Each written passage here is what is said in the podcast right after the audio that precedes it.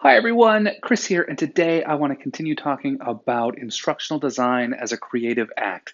And specifically, I want to talk about one of the unsung heroes when it comes to boosting your creativity, and that's having a routine.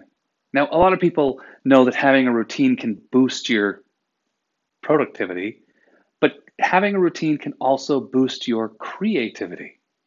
And there's a couple of ways that this can come about. The first is showing up at the same time every day and knowing that you need to be on. Having that mindset, that place, that ritual, that routine to sort of put yourself in the creative mindset makes a huge difference. Um, and there are a couple of different uh, ways that this happens. I mentioned routine. I mentioned um, ritual. Uh, some people always put on, you know, sports guys put on their jerseys and um, runners lace up their their shoes, putting themselves in the mode to do the work. Uh, some writers have this little ritual they do with putting their desk just the right way. And so, what can we do as instructional designers? Well, one of the things that I personally like to do is um, I have different places physically that I go to to do different types of work. Here is where I mostly do my videos, even for students.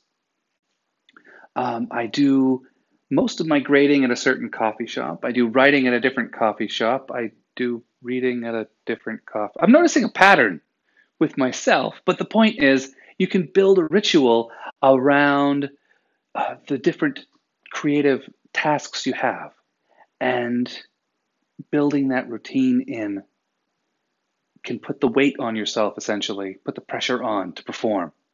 So one of the one of the things aside from having specific locations to do different types of work, one of the things that I personally love to do is I use I like to block out my schedule. So in uh, uh, in the calendar app, I have different calendars, and I have a I have a block calendar that's just the blocks. Um, in the morning when I first get up, I go for my walk around the wonderful trail that's nearby. If you follow me on Instagram, you've seen me share photos of that. Um, then after that, I work on checking in on my students. Then I work on course development. And then I work on student outreach and all these different blocks, different categories. And then I use the notes section of the, uh, the element, that calendar recurring event, to sort of list out the activities that I should be doing in this time. It's fantastic and it really does help boost productivity and creativity because you're always ready. And I think that's part of what, what the, this way we can boost our creativity, having these routines, having these rituals. It's, it's a putting yourself in gear makes a huge difference. All right. So I will talk with you tomorrow and I'll see you then.